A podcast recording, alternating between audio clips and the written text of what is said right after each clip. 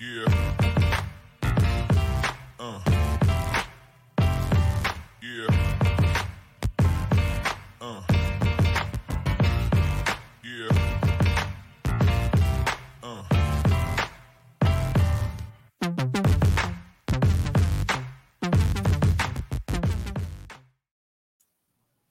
And welcome into another episode of the Damn Podcast powered by beaverblitz.com, Oregon State's affiliate for the 24 7 Sports Network.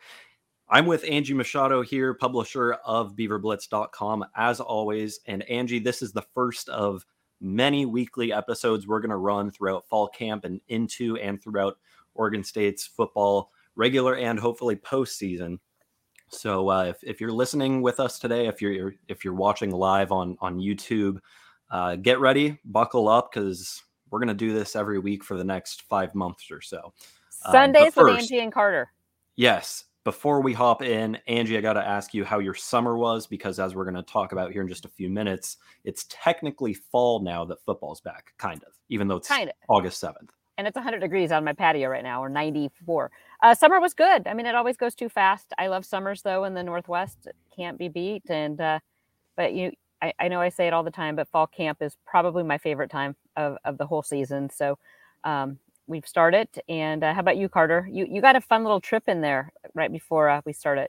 Yeah, it was kind of bittersweet for July to come to an end because July is that one month of the year where there are no sports and we can kind of go at our own pace and, and make our own schedules, work from home, all that stuff. But I know that August means fall camp. And so when the calendar flipped, I was like, all right, here we go. Ready to go. Let's do this thing. Fall camps, as you mentioned, one of the best times of the year for media. Um, but yeah, I had a, a pretty relaxing July. Uh, last couple of weeks, I actually went out to the East Coast for for two full weeks. Spent some time in Boston, New York. Uh, checked out pretty much all of New England. So that was a blast. Uh, a, a good kind of final hurrah on summer before we we got going with football. What five days ago now? Yeah, Wednesday, you and I made the the pilgrimage to Corvallis. Yep. We decided we're calling it a pilgrimage, not a commute. Uh, maybe that that softens the blow of having to drive an hour and a half from Sherwood down to Corvallis every other day. Yes, yes. So pilgrimage. It's a pilgrimage. Yeah. So as as I mentioned, we're going to be back on our Sunday schedule. Uh, we don't have like a set time every Sunday, but I would imagine Angie uh, will probably try to go in the evenings around this time, 5 p.m. Pacific. Uh, just I I think it's a good time for for us. And once we're in the middle of the season, we have so much game recap stuff that we like to do throughout the day on Sunday before we record, so that everything's top of mind. So Exactly. I think- I tentatively think plan is- on on us going live around 5 p.m. every week. We'll be here every week, hopefully talking a lot of wins.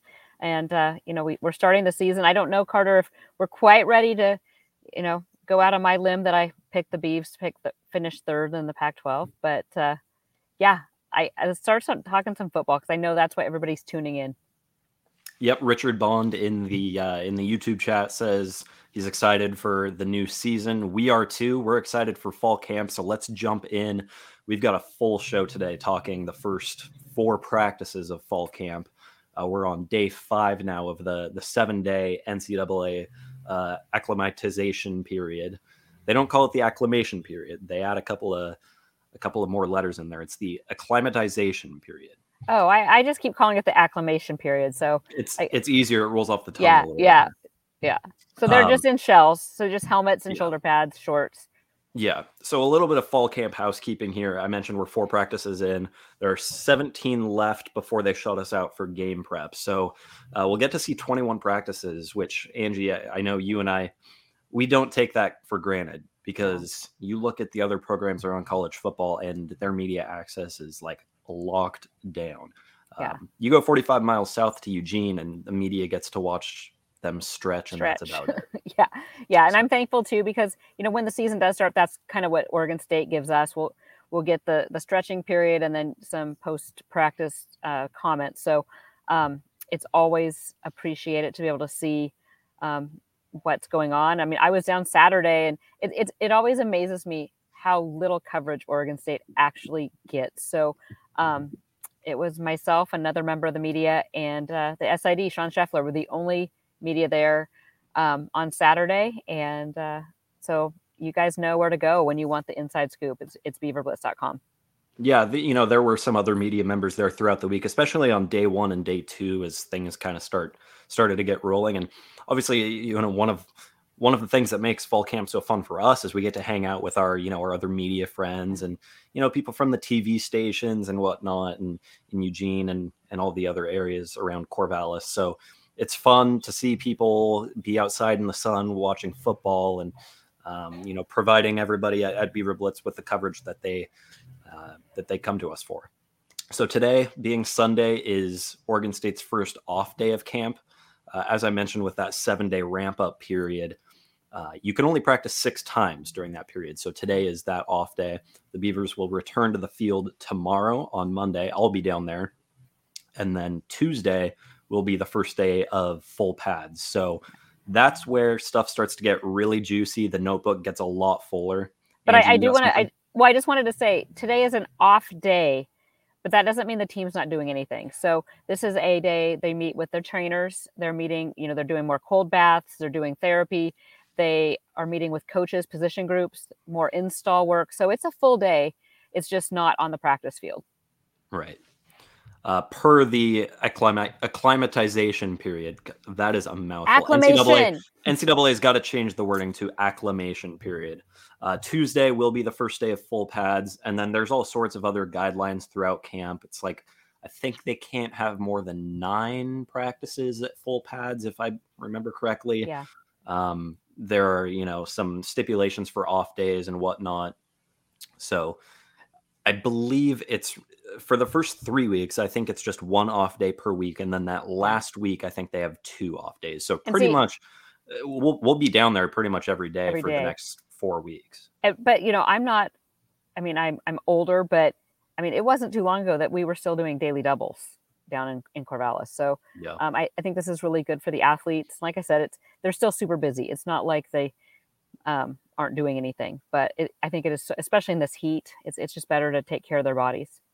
Yeah, especially I mean the last couple of days it's been 85, 90 plus degrees. Today they were lucky they took today off because it's I mean it's 100 up here in the Portland area. Yeah.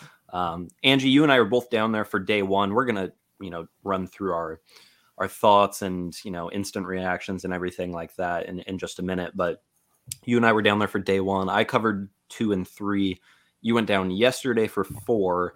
And then moving forward, we're gonna kind of keep that same format going. So um, the coverage will be there. It just might be coming from a different source on a given day. But Angie and I, between the two of us, will be there um, pretty much every day, uh, taking in practice. Angie, before we get into uh, the main takeaways, the news, noteworthy type stuff from camp, I want you to highlight this really good deal that we have at beaverblitz.com right now because seriously, this is one of the best deals we've got of the year. Uh, and if you want to read all of our in depth practice reports and uh, all sorts of coverage from fall camp, you're going to need a VIP subscription. So, Angie, tell them a little bit about that before we get started. Yeah, this is our probably one of our best uh, deals that we we do throughout the year. 50% off an annual subscription, and that is also for upgrades as well. So if you have been in a month to month, this is the time to jump on that annual subscription. It works out to like a dollar three a week so worth it. It's cheaper than your your Starbucks. Um, get in there, like you know, during some of the preseason stuff, we run some stuff outside the paywall, and it gives you a chance to kind of read our stuff. Now that the season is starting, that stuff's going behind the paywall, so you're going to want to be in the lodge. Um, you're going to want to be part of that community and also read everything that Carter and I and Raju and Peter, uh, JP, all of us have to say. So uh, make sure to jump on that. We are about 24 hours away from that expiring and then you're back to paying full price. So jump on that as soon as possible. It really is a great deal. And the fact that existing members can add on. Uh, so that their, that's typically what doesn't happen. Is, yeah. yeah. That's, that's what makes this really special. So be sure, you know, we're, we're going to run through all of our thoughts from camp, but if you want to get it real time every day, uh, take advantage of that deal. But Angie, let's talk about just uh, before we you know go real deep let's talk about some of the the newsworthy stuff uh, that we've gotten from the first week. So obviously injuries are always you know a big question people want to know. Who's out there, who's practicing, who's not, who's got big injuries, you know, who's got, you know, just some little bumps and bruises. So we talked to Jonathan Smith after day one, and he said right off the bat, there are no major injuries on this yeah. team right now, which is huge because it's not always a given that you enter camp without a big injury. I think back to last year, found out that Ben Gulbranson wasn't going to be able to play because he had a, a, shoulder injury in the spring that we didn't find out about until August. So I think it's big that this team enters camp without any big injuries. It's it, it stinks to to predict this, but it's pretty much a given that something will happen throughout camp. Um, but the fact that you know right now they're starting with a, a clean slate, I, I think is important. Three guys are limited though as they work back from injuries. Isaac Hodgins hasn't gone full yet as he works back from a foot injury, but I know that the staff expects him to be back this year. Same with Alton Julian, mm-hmm. recovering from his ACL tear uh, that he suffered mid- midway through last year. And then uh, Coach Smith also pointed to Taliese Fuaga on the offensive line as somebody who has not gone full yet. And then we saw it, it was interesting because we saw Micaiah Tongue was in an orange jersey yesterday.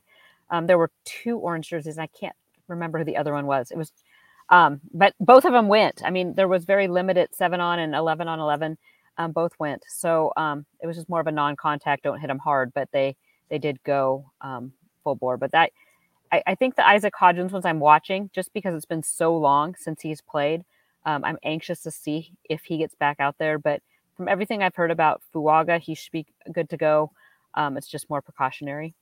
Yeah, and another point there with Hodgins is, you know, foot injuries are always really tough to come back from, especially when you're a big guy like Hodgins, you yeah. know, a defensive lineman, there's a lot of weight on that foot. So, well, he just had that setback. So he was actually, I yeah. think, doing better and then rebroke it from what I understand. So, and that, exactly. I mean, that was in the winter, but um, that's, that was kind of the, the downside on that.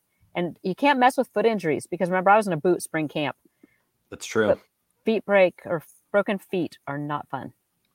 We've got a couple of questions coming in the YouTube chat. Thanks to everyone for watching us live right now. Um, we are crushing the numbers on YouTube right now. Angie and I are, are really emphasizing that this camp we want to provide, uh, you know, videos of, of interviews that we do with players and coaches, uh, some instant reactions from fall camp, and then of course the damn podcast. So if you're not subscribed to our YouTube page, do so now so you never miss any of our great content from fall camp. But to those questions that are coming in. We're going to run through uh, kind of a position by position look of, of what we've seen through the first four days, and we might touch on some of the uh, some of the questions that are coming up in that section. But if we don't, we'll come back and, and hit on some of those. But keep them coming. If if something comes up that you want us to to get to, um, be sure to leave that in the in the YouTube chat, and we'll touch on it. But Angie, let's start with the quarterbacks because obviously it's it's the most important position on the field. It's the one that generates the most hype. Uh, and I, I, think you know this year there's an element of competition once again. So tell me what uh, what you saw day one and day four because I, I, think it was pretty much the same thing that I saw on, on one, two, and three. Yeah, yeah. Coach Smith is telling everybody it's it's not decided who the quarterback will be. You have two guys in uh, Tristan Gebbia and Chance Nolan with starting experience, but Carter, we've seen every single day uh, it's Chance Nolan going with the first team exclusively. So um, I, I, I'm not going out on too much of a limb to say right now it's Chance Chance Nolan is is QB one. Um, but what we are seeing is is Ben Gulbranson and um, Tristan Gebbia kind of battling in the two spot. Earlier in the week, we kind of saw Tristan taking more of those first reps with the second team. On Saturday, I saw more Ben taking the first kind of the first shot with that second team. But um, Chance has definitely been working on the deep ball, and I think you can you can talk to that. He actually threw a pretty nice nice deep ball to end practice, and it was picked off by Rejzohn Wright yesterday. So um, not exactly how you want it to turn out, but definitely you can tell he's been working on it. Yeah, the spiral's tighter, and I don't necessarily know that the consistency is quite where you and yeah. I would hope to see it yet, but when he does throw it and when he does connect, it looks a lot better than it used to. So I think there it is some look like he's just there. hucking it up in the air. Right. Yeah. And and another thing too is you know not just with the deep ball, but I think he's improving on his checkdowns too. Yeah. Because in the past we've seen him kind of default to taking off and, and running with it. Um, but now I, I feel like he's really, and I don't know, this could be by design, obviously, yeah. but Um, it seems that he's trusting his his receivers more, and you know I've seen him check it down to to running backs too. So uh, developing that element of his game too, I think will help avoid uh, negative plays. But it is uh, Nolan in in the driver's seat right now in this quarterback competition. I, I, don't even really know how much of a competition it is. Like you said, yeah. Smith yeah. Smith is is saying that it is, but until anybody that's not named Chance Nolan takes a rep with the first team group, I, I think it's it's just clearly Nolan's job. And behind that, behind that, uh, that's still to be determined. Yeah. Um, but right now, and what it's, Chance gives Nolan. them it's just that ability to run and and mm-hmm. the other guys just don't have that mobility you know and and we saw it i saw it saturday where he you know broken play the check down was gone and he he took off with it so um, it's something that the other guys don't have quite as as strong yeah and it's not like those other two guys are you know just oh exactly pocket passers and whatever i mean i've seen Gulbranson scramble with it get to the sideline pick a couple of yards and we know what Gebbia can do yeah um, but it is just you know Nolan has an element there that the others don't have that I think elevates him above them, even if a guy like Ben Gulbranson has a better deep ball or yeah. Tristan Gebbia is more consistent on his mid-range throws. I think just the the dynamic offensive playmaking ability that Nolan has elevates him even uh, you know in the face of some of his shortcomings. And, and talking to players, I mean it's off the record I've talked to several players and and they kind of all agree that it's it's chance. It's chance's job to lose. Let's move to the running back position, and and this is one of many very deep, very talented groups. Uh, we're going to touch on here just how many guys have taken reps at this position. Um, Angie, uh, you and I have both talked about Damien Martinez quite a bit this year. Uh, ever since we saw him in the spring as a true freshman, um, he's continued to take reps in, in the fall, but I don't think it would be fair to pick one guy out of this group right now and say, yeah, we feel really confident about this individual leading the team in carries or, you know, becoming the next great in the line of, you know, Oregon State backs. They all have that potential, but that's the problem. Uh, yeah, there are I mean, four guys who have that potential. I, seriously, Carter. I mean, you know how high I've been on Damien Martinez since the spring, um, but but now we we've watched four days of fall camp, and I'll tell you what. I mean, Deshaun Fenwick. There's there's Jam Griffin, a new a newcomer um, that came in from Georgia Tech. He's been seeing time, and I'll tell you, and I this surprises me that I'm going to say this, not because I didn't think he had it in him, but you know who I've been totally blown away with is Trey Lowe. Yep. I, I honestly think he's well, and and they to be fair, they haven't done a ton of running, but um, just watching him receiving out of the backfield and, and blocking, I Trey has had a very very good couple days of camp. Yeah, I, I think he's had one of the better off seasons of anybody on this team. Just you take uh, what he did at the end of last year and then look at what he did in spring camp. Uh, I, I think really elevating his game and and you know kind of establishing himself as maybe not necessarily a front runner to take control of this job, but I think what we saw in spring camp was um, you know, a, guy who got a lot of first team carries and took advantage of them. And I think that yeah. positions a guy really well entering the fall. And then what he's shown us so far is just, I mean, really strong receiving ability, which I think is big because, as we're going to mention here in just a minute, the receiver group is a concern for the two of us. Uh, so having another option there, but then also uh, the guy makes a contribution on special teams. You know, he's yeah. been out there with the uh, with the returners every day. Uh, I expect him to have a role there. So he's a guy well, that how, it, it's tough to keep off the field. One, how about okay? We're going to talk about this. Another guy who can't keep off the field. We've seen a little Jack Colletto, mm-hmm. running back and tight end. So um, Jack Colletto is going to be another one. That Jack yeah. Colletto drinking game is going to be intense this year. running back, fullback, tight end, linebacker, quarterback, punt blocker, and kick returner. Uh-huh. That's uh, that's quite the portfolio. I, I don't know if if there's really anybody else in college football that could say they play uh, what did I just list six, six, seven positions. Uh, pretty impressive stuff. But yeah, he is. I mean, he's taking reps everywhere, and I, I, guess that's a fifth guy you have to throw into the mix at running back, technically. So not, yeah. I mean, that will be more of the the gimmicky, but yeah. just somebody to keep an eye on because yeah, we've been we've been seeing it. Uh, we haven't seen much running though No. You know, no. through the first four days, and and that's just a product of them not being in full pads. You're not going to see the linemen going at it. You're not going to see running backs stiff arming people to the ground just because they can't right now. Um, We've been seeing so- some chippiness though. there has been some chippiness, a lot of back and forth between the receivers and defensive backs, uh, which I think you know uh, that's that's a thing that happens every year. But there are some big personalities in those groups, and and we can touch on this when we get to those position groups. But Tyjon Lindsey continues to be one of the most vocal guys on this team, and on the other side, Rejzohn Wright, um, as as Oregon State fans saw on Last Chance U before he got here. Yeah, that's that's still a thing. That's still going on. Yeah. Um, but back to the running backs, we'll see more out of the running game this week once they go full on Tuesday. And then there's actually uh, our, our first opportunity to watch a, a full scrimmage a week from yesterday. So the Yes. what would that be the 13th? 13th. Yeah. And Carter and I were just talking before we taped this that him and I might have to make a, a dual appearance down there for that. Yep. So that will be uh, the running game will be a, a point of, of focus for the two of us this week as uh, as they start to emphasize it a little bit more. But on the flip side, what we've been able to watch has has been a lot of passing. So the wide receiver group, Angie, I, I just mentioned, it's a concern for both of us. Tell me why that is.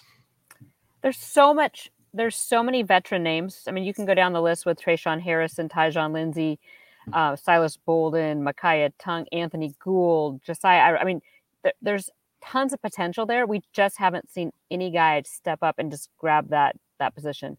I will say that Silas Bolden had an amazing day yesterday. Um, he hauled in. He was had a couple huge, you know, completions. Um, but I want to see someone just really. I we don't have a go to. I don't see Oregon State having a go to guy that you just a Brandin Cooks or somebody that you know is going to come down with that ball. Um, I think it's going to be a receiver by committee. I think tight ends are going to be really important, and we'll touch on that next. Um, but Carter, you and I talked about that day one, just kind of the the get not the lack of separation is is really concerning. Yeah, and you know, you don't have to have a go-to receiver. You don't have to have an Isaiah Hodgins who, you know, you can toss it up to and he's going to bring it in 99.8% of the time. But it certainly helps. Yeah. But I, I don't think it's necessarily uh it, it's not an inherent weakness because I think, you know, of the five or six guys that we expect to see on the field, uh, you know, consistently, if they're all contributing, then you know you don't need just one guy. Um, I think actually it is somewhat of a strength of this team that they have so many guys who, um, you know, can be equal contributors. You know, some receiver groups aren't as deep in terms of guys who you're comfortable putting on the field. Uh, it's just a matter of you know none of them have really shown a particularly high ceiling, and so that's where the concern arises from. I, I worried too because I, I haven't seen from this group really anyone that has is really good at getting separation from the DBs, and so that's that's the one I that's that's what I'm going to watch. Yeah, isn't Harrison? Yeah, I, I mean I think Harrison started to kind of separate himself toward the end of last season, but um, I don't know if I'm ready to just anoint him as the go-to receiver quite yet. Potential, Frankly, we- fr- yes, Frankly, he just hasn't shown it in yeah, camp. yeah, Um, and again, you know, everything we're saying here, sample size is so small that, you know, it's very possible that Tre'Shaun Harrison, uh, to Connor Johnson's point here, that if you're not watching on YouTube, we flashed on the screen here. The question is, isn't Harrison the go to? Um, I, I think he's the guy that we expect to become the leading receiver and, you know, kind of a, a deep threat.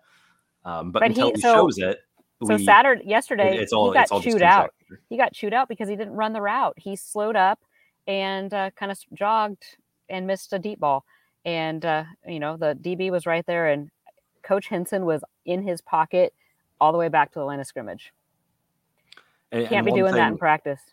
One thing that that Angie and I really want to see this fall is receivers consistently getting separation because I think that has plagued Oregon State over the last handful of years, and it's the reason why Isaiah Hodgins was was so good was because he was taller and more physical than some of the defensive backs he was going up against, um, and it's you know part of the reason that guys like Champ Flemings, for example. I mean, not to not to dog on Champ Flemings or anything, but you know, when you when you're 5'6", 150 pounds, it's a little more difficult to gain separation. That's being generous, Carter. Five six, 150. I think he was like five five, 135. Sure, sure. We'll we'll get we'll um but no, you know, Oregon State has a lot of smaller receivers. They don't have the six two, six three go-to targets that you see uh, in some of the more prolific passing offenses. So the key, I think, is just to get guys the ball because they have the after catch ability to make big plays. It's just can they make the catch? Yeah. I mean, you, you look at some of the greatest to ever play at Oregon State, and you're looking at Mike Hass, James Rodgers, Sammie Stroughter, uh, Brandin Cooks. None of them were big, but they ran impeccable routes. They were able to get open, and then the yards after catch was was huge. Yeah. Uh, you, mentioned Bolden as a standout. Yes, he was. He was, I, I think, the MVP of the spring game when he caught a Yeah. couple of touchdown passes there in that uh, that late session where they were working in the red zone. Anthony Gould also has impressed. Um, what he brings to the table speed wise, I, I don't think that can be overlooked, and and just the fact that he contributed every time he was on the field last year. Um, I don't think he was on the field enough, to be Yeah. honest. And Yeah, that, I mean, we talked about that a lot last season toward the Mhm. end. so Uh, I, I think Oregon State fans will be glad to know that he is pretty firmly in the starting lineup this year. Yeah, and then Connor Johnson just brought up another about uh, Dunmore, John Dunmore. Really haven't seen much from him. Jimmy Valson, John Dunmore. Those are some guys. Um, they've been hanging more with the younger guys and not uh, getting the play at, with the ones and twos. And that's not to say that they can't come on throughout yeah. camp and, and impress. It's just, you know, through four So days, far. we haven't seen them yet. And I think oftentimes in camp that happens. It, it takes a few days for for the younger guys to to come on and you know the the, the staff defaults to all right, we want to run with guys that we've seen before and guys that we expect to be contributors. It's later in camp that those breakouts tend to happen. I mean, last year, flat out. I mean, you and I talked about we thought Chance Nolan would be the odd man out quarterback, and then the last week and a half, he really, you know, stood out. So, yeah, don't just because we're not talking about a guy right now doesn't mean two weeks from now we won't be raving about a John Dunmore or Jimmy Valson. and he does have the pedigree and some height to him and elite speed. So I think he is a guy who could come on and and you know maybe not right away be a contributor, but but work his way up. Yeah. Um, I, I think he's I, he still has a ton of potential, and he's very young too. I think he's Yeah. still a redshirt freshman or redshirt sophomore. Mhm. Uh, sticking in the passing game to an extent, it's only part of the role of of this position we're moving to the the tight end group. Luke Musgrave is back. Oregon State loses Teagan Quitoriano to the NFL. Uh, he's off to Houston, but Luke Musgrave comes back after, um, uh, I think, a season in which he really blossomed at the end. You know, we he he struggled a bit with his hands throughout the first, I don't know, half or so of the season. Um, but I think you know part of that was mental, and it seemed like he got over it at the end of the year. He had a breakout game against Oregon, caught for he got something like six or eight passes, had a touchdown in that one, and then added a few more on in the bowl game. So I think if he continues to show that level of production, Oregon State's tight end group is going to be just fine. But I'm concerned a little bit about it just because of how young it is. Yeah, but we saw. I, I mean, if you're looking at my like the top three right now, I'd have to say it's Musgrave, uh, Jake Overman, and JT Byrne. Which he is young. I what is JT? Freshman, redshirt freshman. Redshirt freshman. Um, And Jake, Jake- Overman's, I think, technically a redshirt freshman, but came in for his COVID year. So yes, this will be his third year. but he, but he's played. I mean, he's had some minutes. Yeah. Um, I'm not as worried about tight end. I, you know, um, they'll start off kind of blocking, and I I do think that I, I think Overman will be a little more of a blocking. Um, split him out too every once in a while, but I think really you're going to be looking for um, Luke Musgrave to be your pass catching tight end.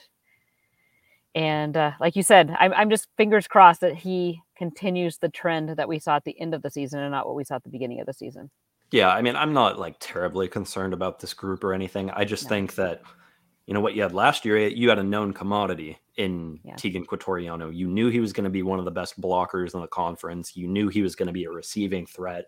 This year, it's all about, all right, we're expecting somebody to step up. yes. And, and that's where the concern arises because that's not a given. Yeah. Um, it's not a given that Musgrave performs to the level that we saw in a three game sample size out of the first three years of his career. Um, the potential is there, and if I had to bet on it, I would say it probably will come to fruition. I mean, look at the look at the caliber of athlete Oregon State's recruited at the tight end position the last three years. They've really emphasized it. There's a reason there's like six or eight redshirt freshmen on this roster yeah. uh, at that position group. It's got talent. It's just a matter of all right, we got to pinpoint which guy, which two, three guys are going to step up and you know translate that um, on on the field come game day. Another question comes in. Uh, so Tommy Spencer's move to tackle confirmed. The answer is yes, and that's that was confirmed segue. in the spring. Yeah, yeah, that's a good segue into the offensive line group, which, again, just like just like running back and, and just like another couple of groups that we're going to touch on here in a minute, really, really strong. Um, I, I think becoming deeper and just full of high level talent. Yeah, yeah. I mean, basically, I mean, I, I know I've said this on the podcast. I've said that in the lodge at Beaver Blitz. I, I kind of have a ton of, I, I just kind of let Coach Michalczik do his thing. I, I, trust who he's recruiting. I trust what he's doing. Um, really, no question. I mean, he's he's getting talent there, and he develops the talent. Um, new new tackle with Levengood, which that'll be something to watch. But so far, so good. What we've seen. Sorry, yeah. there's a bee flying around me. It's it's kind of hard to uh, to gauge what the offensive line fully looks like until again they go full and you know they've got the they've got all their pads on and they're running the ball more and you know doing a little bit more 11 on 11 work. So again some of these positions it's like we really can't get a good read on it until week two three four of camp um, once they have started to work a little bit more in their more scrimmage like um, situations. But but tommy of... tommy spencer's been playing second team left tackle for the most yeah. part early on here. So you know, his was a story of he he got to school and put on more weight than he needed at tight end, and so there was a need at tackle. So they said, let's let's move you over there, and that's where he's finding a home, and it, it looks to be paying off for him. Mm-hmm. One of the concerns that the coaching staff had, and, and not necessarily a concern, but kind of a point they wanted to focus on and improve upon throughout the offseason was depth on the offensive line. And to their credit, they went out into the transfer portal, the JUCO ranks, and they brought in a couple of guys who can help with that. One of them being uh, Campbell McHargue, who I believe transferred from Sacramento State, mm-hmm. um, who came in in time for spring camp, got a little bit of run, and now he is like firmly entrenched in the second group. So just an, an example of, to your point about Michalczik, um, pinpointing somebody who can come in and, and play right away pinpointing other guys on the recruiting trail who you know might need a year or two to uh, to bulk up, but are going to be contributors down the line. Tyler Moreno is somebody who fits that that mold of a guy who you know takes a little bit of development time, but then comes in and and kind of just blossoms out of nowhere. He's actually taken some first team reps at tackle uh, with Taliese Fuaga out, a guy when who I, saw him I, I think really too, came out of nowhere for us. Yeah, I, I thought he was going to be too small. I thought it would take too long to get the weight on him, but he really has. He's really come on strong. Worked hard in the off seasons, putting on the weight. Um, and you guys, that's not it's not easy. I mean, for these guys to put on the amount of good weight they need to put on, um, it's it's not an easy task. And so, um, hats off to these guys that can do it. Haneli Bloomfield is also healthy now. Yes, he's healthy uh, and playing. missed all of last year with an injury of course, transfer from Utah State, who has playing experience at the FBS level. So, uh, getting him into the two deep helps the uh, helps the depth there. Tanner Miller at center has been a, a, special teams guy, continues to work there. I'm still waiting to see Dylan Lopez, the true freshman. Yeah. You and I both projected him to be the backup center. We haven't seen it yet. Um, but again, to to kind of echo what we said about John Dunmore, those breakouts and some of those freshmen stepping up oftentimes that happens later on in camp. Yeah, yeah, and and the freshmen are getting some. It's it's hard to throw the true freshmen in the mix with all the veterans because they may maybe don't know the playbook quite as well. So typically, what happens when they go seven on seven or eleven on eleven, we'll have the you know the two practice fields. The young guys are on the far practice field. We can't see what's going on over there, but then the coaches can watch the film, and as they see guys flash, they will bring them over and, and mm. let them try their their hand over with the with the vets. So um, it's never a done deal, um, especially well even through the season. But give it a couple weeks. Like I said, this this conversation is gonna I think take some twists and turns over the next couple weeks for sure. We're going to touch on the defensive side of the ball in just a moment. But first, we got to remind you that you can take 50% off an annual subscription to beaverblitz.com if you take advantage of our promo right now through the end of the day on Monday, August 8th. Angie, tell them a little bit more about why they should do so. 50% off an annual subscription gets you into the lodge. It gets you access to all the 24 7 sites. So, 24 um, 7 um, Sports is the leading for all the Pac 12 sites. Um, you can read up all your competition, but honestly, you get to read Carter's Carter's great work. You get to read what I write. Peter Peter Osborne's trench reports are worth price of admission. Um, JP's baseball coverage, Raju Woodward. It's just a great community. We are the number one independent source for Oregon State athletics and have been around since 2002. So, um, gosh, I'm like the old timer now at, at media, but um, definitely jo- join us. We have a great community of, of fans, uh, family members, and uh, a lot of great insights. So join now and save some money. And if you want to read about all of the improvement Oregon State is making on the defensive side of the ball, just another reason to do so. We're going to tell you a little bit about that improvement right now as we get started with the defensive line, which again, this is one of the the three toughest groups to gauge until they go full. So we don't have a huge read on it yet, but I do know that that one player stood out to both of us on day one, and that's James Rawls, um, who I, I, think was one of the unsung heroes of of last year. I think he was a little bit overshadowed by especially toward the end of the year. Yeah, yeah. Keonte Schad at you know on the defensive line was um, speaking of guys who came on at the end of the year. Um, he he was the standout of that group last year, but Rawls was right there with uh, with him as far as tackles for loss. Um, he was pretty productive and you know wasn't necessarily a starter but still came in and, and was one of the the leading tacklers in that group um, what he did on day one was he got some pocket pressure uh, forced chance nolan out of the pocket um, got him to check it down and that right there is a great indication of what i think we can expect to see a little bit more from this trent bray led defense that's going to be a little more aggressive um, going to let players loose a little bit, not be all about containment, um, but more focus on getting as many guys into the backfield as possible. Um, so, Angie, how much do you think we're going to see the defensive line take a step forward because of that? And, and how much have you seen it in the couple of days of practice that you've seen? Yeah, like you said, it's hard to gauge right now just because they aren't going live. Um, I'm cautiously optimistic they'll take another big step. Um, I still wish there was a little more help on the defensive front um, as far as tackles go. Um, but we, I mean, so Tomasio and Cody Anderson have kind of been splitting time with the first team there at tackle, but I, I think we see a lot more pressure from the outside linebackers. So you're going to have um, Ryan Frankie, John McCartan is back healthy and looking. I, I, mean, he looks in probably the best shape of, that I've seen him since he's been in Corvallis. So you have him add it to the mix. mix Corey Stover is is right in there. Um, Chatfield is one. Andrew Chatfield is one that we keep he- ask, hearing about. We did see some of him running with the twos uh, on Saturday. He's he's kind of stepping in there. One that we're definitely watching and keeping an eye out for. Um, so I, I think that pressure is going to be seen, and that's going to help the unit as a whole. But like you said, James Rawls totally stood out the first first week of practice. Yeah, so you know you, you kind of lump the the D line and the the yeah, linebackers there together, and I, I think that's fair because this Oregon State defense in years past, and I think moving forward under under Bray's direction is really going to combine those groups uh, to make the most out of the the pass rush. Oregon State hasn't and, and probably won't for a while have many elite guys at just you know themselves getting into the backfield. Hamilcar Rashed was the last guy to do it, and I think we project Kelze Howard when he gets yeah. here to be one of those guys.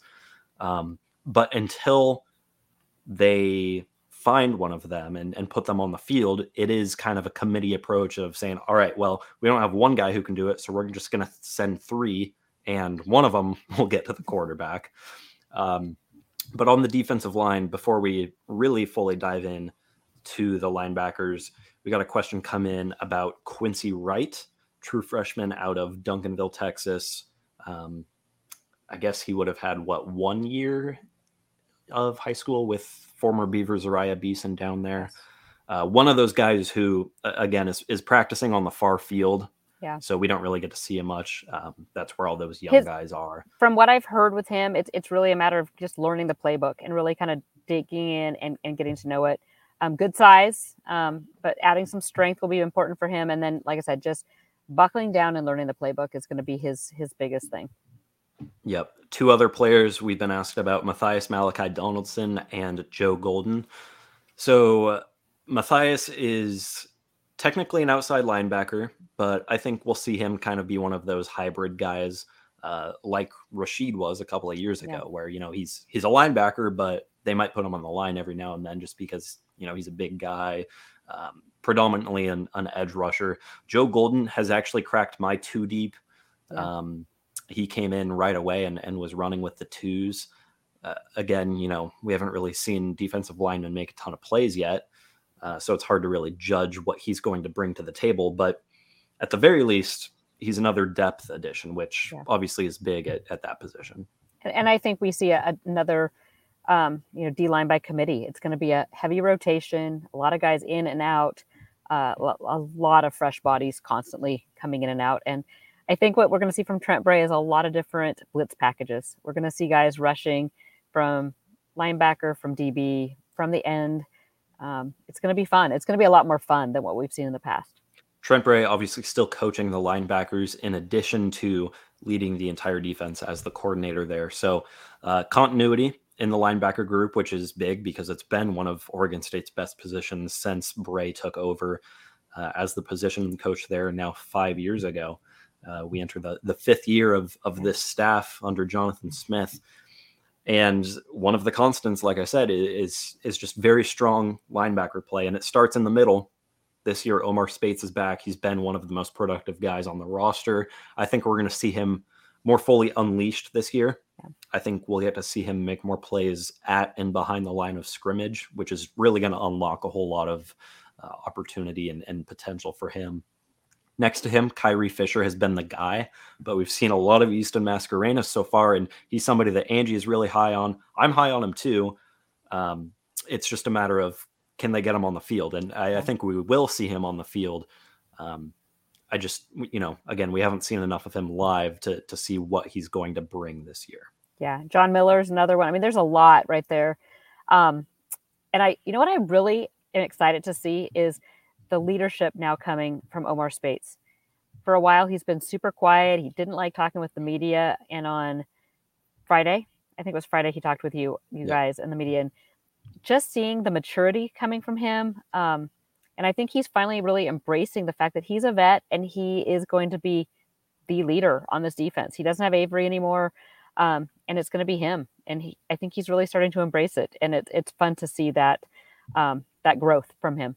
Yeah, he's coming out of his shell a little bit, which is Yeah. great to see. Um, a little more They need- talkative. Yeah, they need him to be a vocal leader though on the field as well. So um, I think for a while he was kind of quiet, lead by example, and and I think I think the coaching staff has said we need you to step up and, and be more vocal, and I think he's embracing that. Yep, hundred percent. Bray said, you know, we're we're tasking him, we're challenging him to to be more of a leader. Speights himself, you know, I asked him, what does that look like for you? And it's Yeah. he said, you know, it's it's talking during uh during the film, it's it's being vocal on the field and and picking out, you know, you know, recognizing that XYZ player needs to do this thing and telling them that. Yeah. Um, and so he's he's making a point of emphasis of doing it. He's also one of about 10 guys who is rocking orange hair during Yeah. fall camp. If you want to hear more about uh, that whole thing, you can go to the video that we have posted on our YouTube page, um, in which we interview Coach Bray, Omar Speights, and Jaydon Grant. Those two players both have orange hair, and it is awesome. It is so It's a awesome. big thing that's going around this team right now. And I would imagine, I mean, I don't know how long ago they started it, but I don't know. Maybe it catches on a little bit more. Maybe it becomes Keely. Arnold and Omar Speights though have the best because it Yeah. is full It's on full orange. Yeah. Uh, Jaden's got at- some tips going, and you know, but no, it's like manic pan- panic orange. Yeah.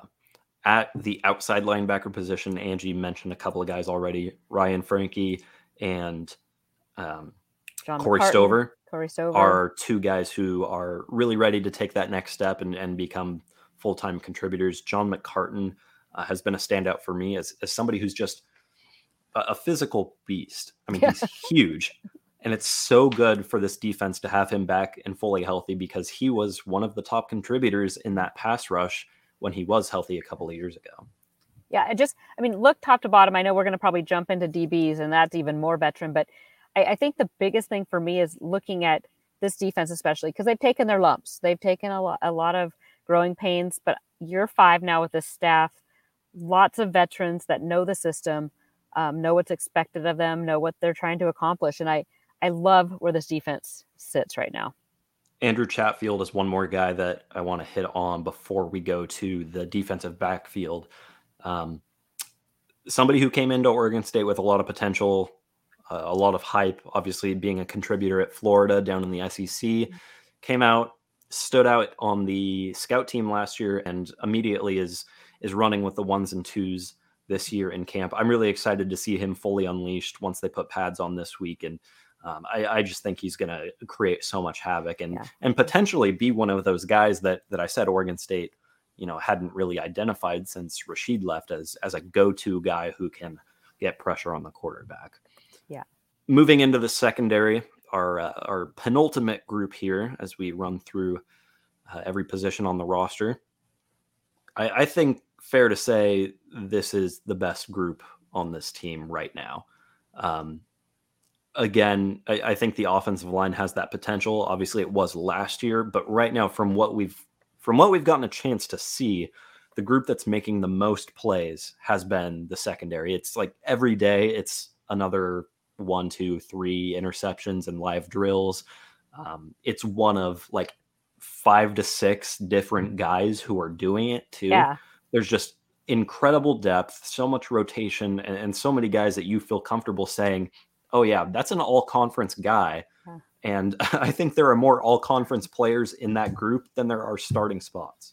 Well, that's just it. I mean, and we haven't even seen much of Alton Julian yet, who yeah. I thought before his injury was playing as good as I've seen him play. I thought he finally took that step and wasn't didn't look like he was shying away from contact. But gosh, I mean, and Rejzohn Wright. But I'll tell you what, I mean, new newcomers. I mean, Ron Hardge had a great day the other day. Not a newcomer, but um, we, we've seen uh, Kitan Oladapo. He's looking better than we saw him even last year. So, yeah. so many guys, like you said, and then Jaydon Grant's moving to safety, um, which I, I, feel is a more natural position for him. Um, again, I mean, he's making plays uh, and watching Jaden play some first and second team there just to kind of see the best. Akili Arnold, I, I, you can, like you said, I mean, you could probably throw seven guys out there and feel comfortable with any of the, the seven.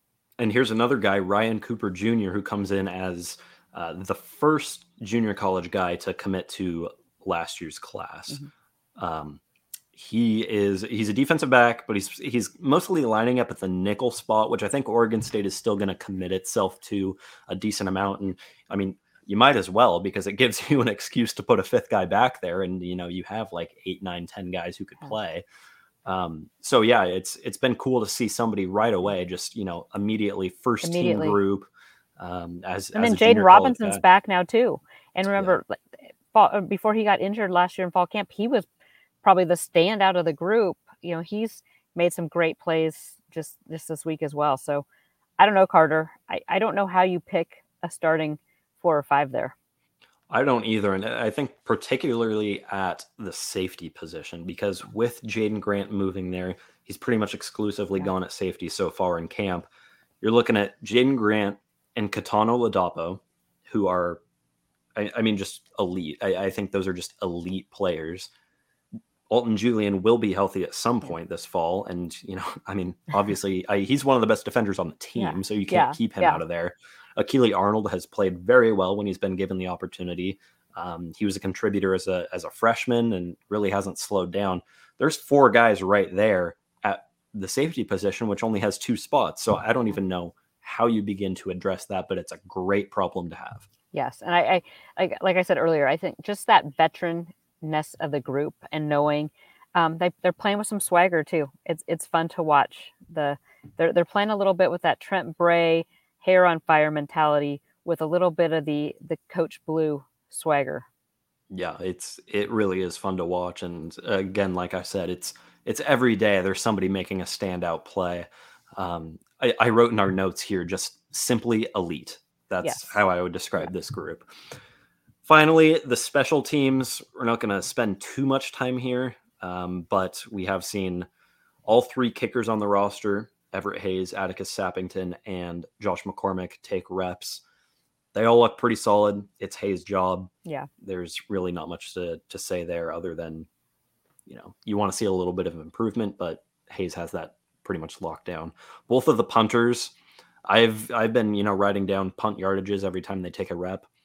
Around 45 yards per punt, which is like about as elite as it Yeah. gets, and that's what you expect from Luke Loecher, who set the single season record last year at Oregon State. I think it was around 43 yards per punt.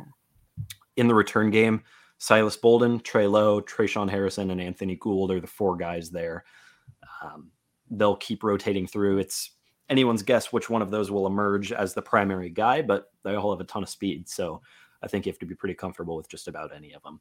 Angie, let's talk about. uh, Well, we gotta we gotta kick this into gear here. We got ten minutes left.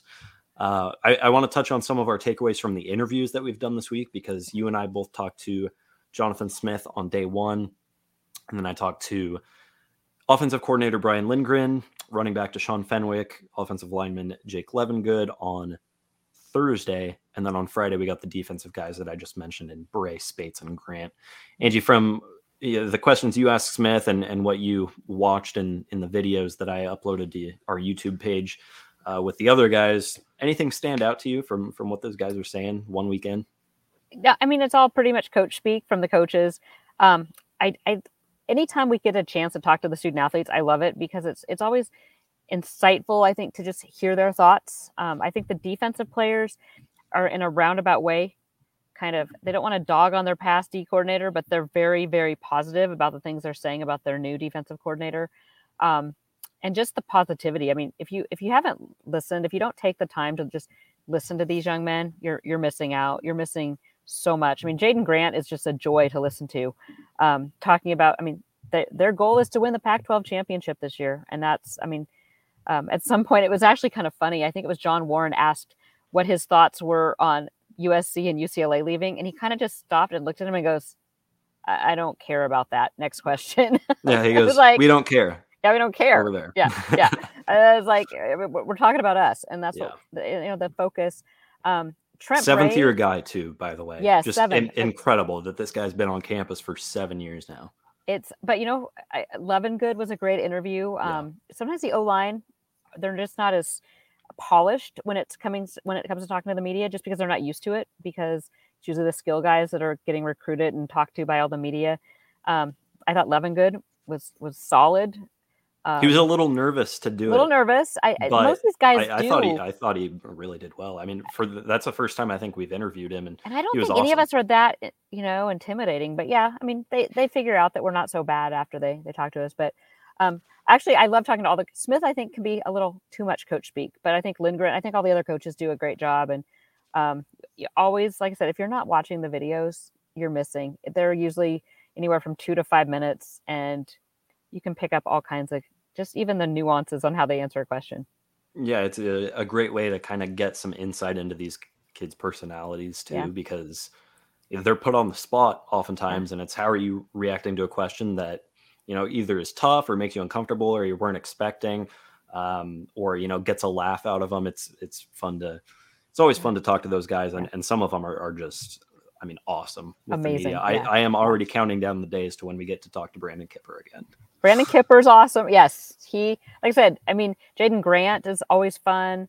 Um, Kitan, Jaden Robinson. I mean, but then again, it's it's fun too for like you and I because we talk to these guys when they're recruits too. So we've gotten to know them a, maybe a little more than some of the other members of the media, and um, we can joke around with them a little bit.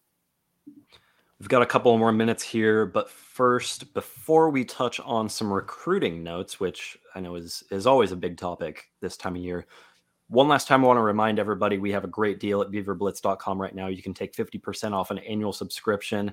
That's a new annual subscription. That's An uh, upgrade. an upgrade from the one you've already got. This is available to everyone. Seriously, one of the best deals we're going to have all year. Great opportunity to do it now to make sure that you don't miss any of our content throughout fall camp because a lot of that is behind the paywall and some of it will continue to be throughout the regular season.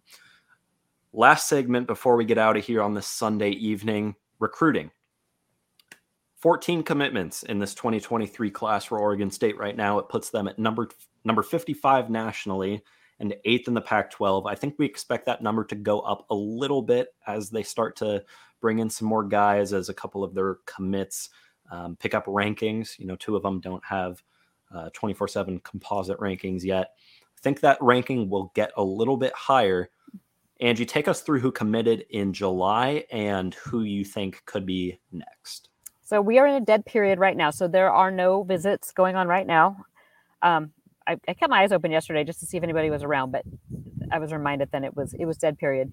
Um, big big month of July for Oregon State. Kelze Howard is is the headliner there, the defensive end from Las Vegas, four star consensus four star, um, huge. And you know what I love about Kelze too is just his he is he's got some swagger. He's going to mm. be bringing a little Hollywood to uh, to Oregon State, so it's fun. Montreal Hatton, wide receiver, uh, Andre Piper Jordan out of Washington State, and Andre could actually he's on he's on four star watch with twenty four seven. Um, so I think Hatton him. might be too. Hatton might be as well, yeah. So I just I know when I spoke with um, Brandon Huffman about Piper Jordan that that is a four star watch. Um, not an, another one that 24 7 is watching closely is the quarterback Chiles. Um, he did not commit in July, but that he he could also get a little bump you know, depending on how his season goes. But I think you just have to be super excited. I mean, Thomas Collins, um, a defensive lineman out of Sweden, just yeah. not a lot to, to go off of to rate him. Will Lee is a is a DB out of St. Louis. He is still taking some trips though, so um, I would say his commitment is about as soft as it gets. He was just recently at Kansas State, um, and you know sometimes these guys just need to see things. Typically, Coach Smith and his staff don't want a guy to commit until they know they're solid and shutting things down. But um, with Will, they did know that he wanted to check out Kansas State. Um, so just kind of keep an eye on him. But honestly, out of that whole group, he's the one I'd be least concerned losing. So, um, you know, if you're going to lose somebody, not that I ever want to see the Beavs lose one of their top guys, but um, I think they've done well um, with with things. But I guess if I'm if I'm watching, if, if you're going to keep your eyes on somebody, Isaiah Chisholm out of West Side or um, Westlake Chaminade, um, linebacker, highly ranked three star. I think he's ranked 88 right now, has an 88. Um, definitely one to watch. I, I put a crystal ball in for him. So um, definitely one I'm keeping an eye on. I don't know when he's set to uh, decide, but definitely one I'm, I'm watching closely. And two other guys that round out the, the July group of commitments, Tastian Reddix and Jalen O'Neill, for a total of one, two, three, four, five, six, seven, eight. I believe, if I counted correctly, eight commitments, seven. Eight, and and Jalen O'Neill. So if you follow him on Twitter, it's Jalen Redhead O'Neill, and he has like the tips, kind of like Jalen does with red. I want to see if he's going to change it up to orange too. I guess we'll have to wait and see. Mm-hmm. It's a reminder that, you know, none of these guys are on campus yet, as much as we wish they were, because can you imagine this defense with a Kelze Howard type? Could yeah. you imagine the quarterback competition with a potential four star guy and Aidan Chiles out there running with those guys? Mm-hmm. Uh, fun to watch. And uh, I think what Mont- Montrell Hatton can bring to the offense very early in his career is exciting. Yeah. Um, good to see Oregon State get out there and, and recruit a wide receiver because one thing that you and I mentioned, part of why we are concerned about this receiver group is it lost three starters from a yeah. year ago and literally didn't bring a single person in. Yeah. There's no prep guys, no JUCO guys, no transfer portal. Yeah. So Montreal Hatton will be one of the first receivers um, to come onto this campus in two years when yeah. when he gets here, assuming he signs. For the most part, everyone that commits to Oregon State under John, Jonathan Smith watch does sign. Uh, Thomas Collins, uh, a quick tidbit on him. The last defensive lineman to come to Oregon State from Sweden, Simon, Simon Sandberg. Sandberg. I'd say that turned out pretty well. So good track record there. Angie, I think that's going to do it for for this first weekly damn podcast Look of the this. season. We're back, and then uh, keep an eye if you're on Twitter. Keep an eye because we did our first Twitter space yeah. on Thursday. It was super fun. So I think we might have to do another one of those midweek, kind of like our old Beaver Blitz chat days. But um, keep an eye out if you're on Twitter for that. We're just coming at you at every d- different direction here. Yep, we're taking the uh, the full steam ahead approach right now as as fall camp starts. Uh, we're going full steam right now. This is we're not, we're not letting up for about five months. The, we are in the season for all intents and purposes. Yeah. So Uh, be sure to stick with beaverblitz.com throughout fall camp. We are the number one source for in depth coverage, analysis. Uh, we've got videos up on our YouTube page. Be sure to subscribe if you haven't done that. You can follow us on Twitter at Carter Baines and at Angie Machado1. And this week, we'll be back in Corvallis for another week of fall camp. They'll be going full pads. So Scrimmage on Saturday. It's going to be a full lodge notebook at Beaver Blitz over the next few days. Stick with us. We're going to be back on the Damn podcast again next week, next Sunday, as we do this every week now from now until the end of the season. Angie, thanks for joining me, and uh, I'll see you in Corvallis this week. Let's do it.